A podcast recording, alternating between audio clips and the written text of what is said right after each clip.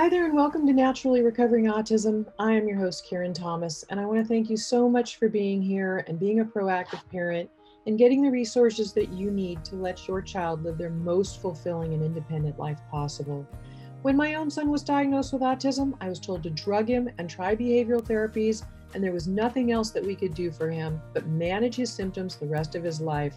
But I didn't want to do that. Fortunately, my background in craniosacral therapy of now 30 years let me know that the brain can and does heal, but I didn't know that much about autism. What I did know is that I didn't want to just mask the symptoms with dangerous drugs.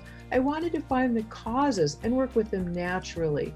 And fast forward, it took me a decade and a lot of time and effort, but today my son is no longer diagnosable with autism after being told it could not happen. So I'm here to share with you valuable resources to save you the time and some of the expense that I had to spend to figure it out and to help you let your child lead to their best results possible. Every child's level of recovery is different, but we know that children who couldn't sleep through the night are sleeping now through the night and happily. Their immune systems are now strong where they were once sick all the time. Children who were nonverbal and their parents were told they could never speak are now speaking.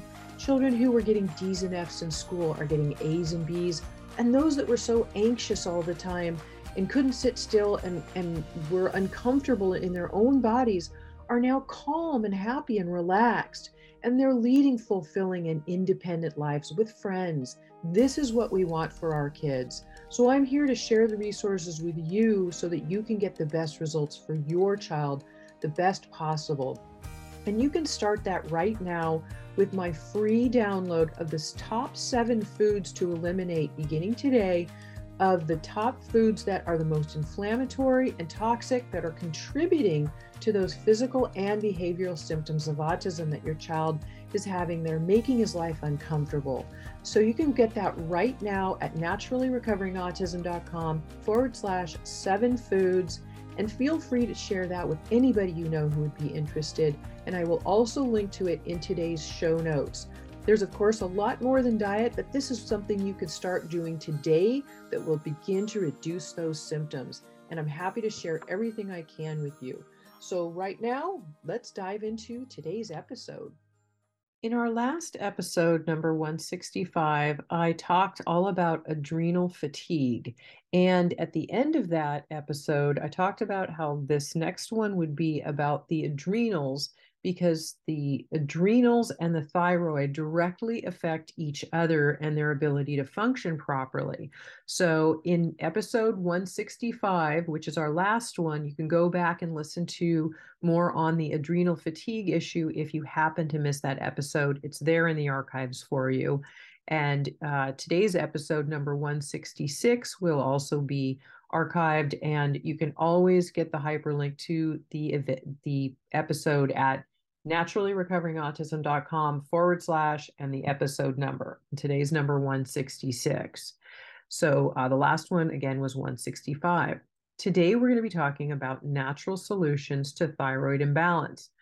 Now, before I throw you off too much, I want to just give a little bit of background, a little teeny bit of scientific background on thyroid because it's really important to understand this and even most medical practitioners do not test properly for it, they they often miss the differences between something called T3 and T4 in thyroid. So before I go on to some causes and solutions, I just want to give you a brief piece on this. So low levels of iodine and other nutritional deficiencies, as well as certain drugs, can cause the conversion of T4, which is thyroxine, and which is also the lesser active thyroid hormone, into T3, which is the necessary active form to become blocked. So T3 is about three times more potent than T4. Clinical symptoms, the entire endocrine system, and nutrition is all to be evaluated. It's possible to have a subclinical condition, which is really difficult to detect. So symptoms can very much be your best guide.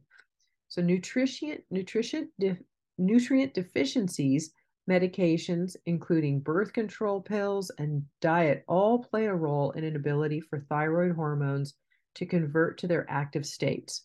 Pesticides, fluoride, mercury, and lead are among the strong factors. And we know our children with autism have issues with heavy metal uh, toxicity. It's very, very common. And often parents do as well. Certain foods can be contributing factors to the alteration of T4 to T3 conversion. Soy is a food that is associated with blocking this conversion and reduces the ability of the thyroid to function. The artificial sweeteners sucralose like Splenda and aspartame also create weaknesses in organs such as the liver that diminish nutrients needed by the thyroid. Internal stressors such as inflammation also contribute to thyroid disorders. If the adrenal glands are imbalanced, there may be an imbalance in cortisol levels.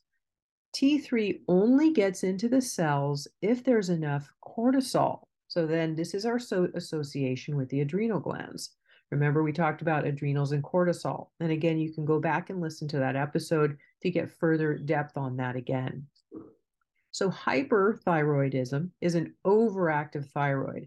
It can cause symptoms such as nervousness, anxiety, rapid heart rate, sweating, fatigue, heat intolerance, hyperactivity, increased appetite, eye disorders, tremors, and weight loss. And for this reason, the high quality lab diagnostics, including that gliadin testing, testing, which I also talked about in the last episode, it's a derivative, gliadin is a derivative of gluten. So if you do the selena, saliva adrenal test, which again is done in four increments throughout the day, not just once a day, because if you measure through blood, that's one time a day, or if you measure anything that's once a day in the day, you are not getting the these level variations that happen throughout the day, which is very, very important. So this saline, saliva adrenal test is very important to do if you want accurate uh, readability on how your uh, adrenals are doing. And then specific thyroid tests also have to measure for free T3. Your doctor must be savvy on this or your results will not be accurate. So anyway, this this gliadin test is nice because it it does test also for your body's ability to digest gluten and your gluten intolerance levels because again, gluten is very very inflammatory and messes with the gut, which we'll talk about how that goes with this here in a moment too.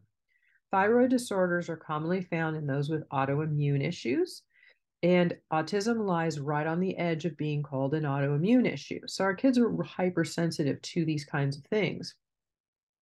In one study, which I will link to in the show notes, 14% of those with celiac disease, which is a severe gluten allergy, were also found to have autoimmune thyroid issues. 10.3% with hypothyroid, low thyroid, and 3.7 with hyperthyroid, which is uh, overactive thyroid. Inflammation, which again we know our children with autism uh, really have a lot of inflammation in their body. Inflammation lowers the body's ability to convert T4 to T3. The solution is to be sure the patient is getting T3 along with T4. The genetic mutation of the MTHFR gene mutation, again, we talked about that in the last episode, but it is methylation, and that gene mutation causes issues with uh, the ability for the body to detoxify properly. This can cause the thyroid to become hypothyroid. That's again low thyroid. Testing for this may be helpful, but know that environmental toxins also affect the thyroid greatly. The, the liver is the organ of detoxification, which I've talked in many episodes about it being very, very congested in children with autism. Again, their detox pathways aren't working properly. So we need to get those working properly to get them to better health, which gives them better ability to think clearly, sleep better, control their moods, all of the above for the behavioral aspects that they work with. A weak or congested liver will cause hormone imbalances that affect the glands, including the thyroid and parathyroid. Additionally, if the adrenals are weak, then the thyroid, thyroid will begin to suffer. So let's talk about balancing the thyroid. The three needed elements to convert T4 to that active T active form T3 are selenium, iodine, and L-tyrosine, which is just an amino acid. There must be a sufficient amount of each in the body to enable the conversion process to take place properly. Iodine is one of the most needed nutrients for the thyroid. Additional help can come from zinc, vitamins A, C, D, E, B12, B5, and B6, and alpha lipoic acid. They're all crucial components as well as omega 3 fatty acids, acids, which also increase thyroid hormone transfer to the brain. Now, there's a side special piece to thyroid imbalance, and it's called Hashimoto's. So, in the case of Hashimoto's disease, iodine levels may be too high. So, Hashimoto's disease is the term used when there is an autoimmune reaction causing the immune system to attack the thyroid. It causes hypothyroid or low thyroid function, but it has the addition of the autoimmune reaction. Every autoimmune illness has three necessary triggers. One are genes, two are environmental gene triggers, including stress. So, when the adrenal glands sense stress, they weaken the thyroid. They cause the thyroid to slow down by reversing T3. And again, gluten can be a big trigger here too. We talk about that gluten free, casein free diet, and there are so many reasons why to remove that food from your, from your diet and your child's diet. The third one is intestinal permeability, and we've talked before about leaky gut. Gluten, again, causes a lot of intestinal permeability because it is so inflammatory. In the case of Hashimoto's, adding iodine can make the problem worse, not better. It's important to do an iodine test to know that you are low before supplementing with it. So that testing can be important. Hashimoto's is known to have a connection with celiac and gluten sensitivities. Going gluten free can actually reverse thyroid problems. People with Hashimoto's also have low stomach acid, so also known as GERD or acid reflux, is a common symptom as is the loss of hair and fatigue. Contrary to common belief, those with acid reflux are actually in need of more hydrochloric stomach acid, or HCl. So, too little HCl can inhibit the absorption of vital nutrients such as B vitamins and iron, causing additional fatigue. This is again iron from food sources, which is your best, not from supplementing. The toxic alcohol called acetaldehyde released from candida overgrowth, we've talked about that before too. This prevents T4 from becoming T3. So, again, working with the gut and getting the candida balance is very, very important. Cleaning up the gut, being gluten free are great ways in assisting the balancing of the thyroid. And there's a supplement from called Metagest from the company Metagenics, and you can find it online and in health health food stores. Um, but it's a quality product containing uh, betaine and pepsin, which will naturally assist in building HCl or hydrochloric acid. And this will also help reduce fatigue and dizziness after meals if that happens. Betaine with pepsin can also be found in most health food stores as a separate type of supplement. Just always be sure you're getting something quality that does not have any fillers or gluten or anything else in it, and it's non GMO. In a past episode, we talked about the liver and the gallbladder needing to work properly to convert the need, needed essential fatty acids and alpha lipoic acid as a key component in detoxification. When these are affected, the body cannot utilize these nutrients and it trickles down to the thyroid. There are also many things that prevent the necessary hormone conversions to take place. To help the body with conversion of T4, one of the most helpful prescriptions is called natural desiccated thyroid hormone. This is a swine thyroid glandular derivative. Yes, swine like in pigs. It comes from pigs it's the closest known human glandular, closest known to human glandular form. That's why they use that particular one for, from swine. It naturally contains both T4 and T3. So be sure you're not getting any generic forms of this natural medication because the results are not consistent. And of course, of course, dosages in any form must be correct with the help of a qualified professional. One of the most common synthetic prescription medications is called Synthroid, which is only T4. So be sure to avoid that. And sometimes your practitioner will want to put you on that because they might not know better or know about the natural form. So it's very important to make sure you're on the right thing and for the right dosage. And there are a lot of steps, of course, to take to balance the thyroid and the adrenal glands, such as detoxification and clearing pathogens from the body, because we really ultimately need to reduce inflammation and the adrenal stressors and the internal stressors. But it begins with healing up the gut to help balance the immune system. Again, I've talked before about the gut controls about 80% of the immune system. So a weak gut is going to make your immune system weak. Now, there are many things, as we just mentioned, to do, but diet is the first place to start. And we've already talked about gluten, but there are other foods that should be eliminated from your child and your child's diet today. And I know with children, it can they can have picky eating, and they can eh, they and you can literally be addicted to these foods. Your body is addicted to them. So it's a slow weaning process. Be kind to yourself as you're trying to remove them because at first it can be a little challenging.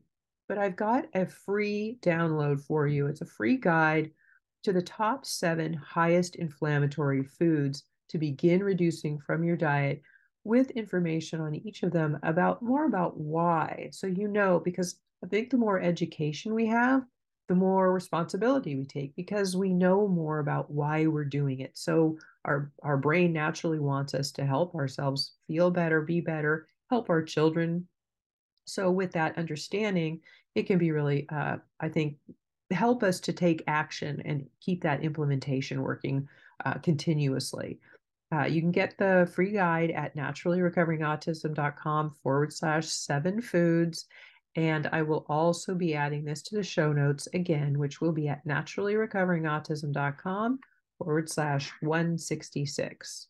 I hope this information has been helpful for you. Um, children knowing that children with autism often suffer from adrenal issues and thyroid issues, and parents were under a lot of challenging stressors, and we can also be usually stressing from uh, be challenged with these stressors as well and have these issues. So it's important to take care of yourself as well as your child on this journey.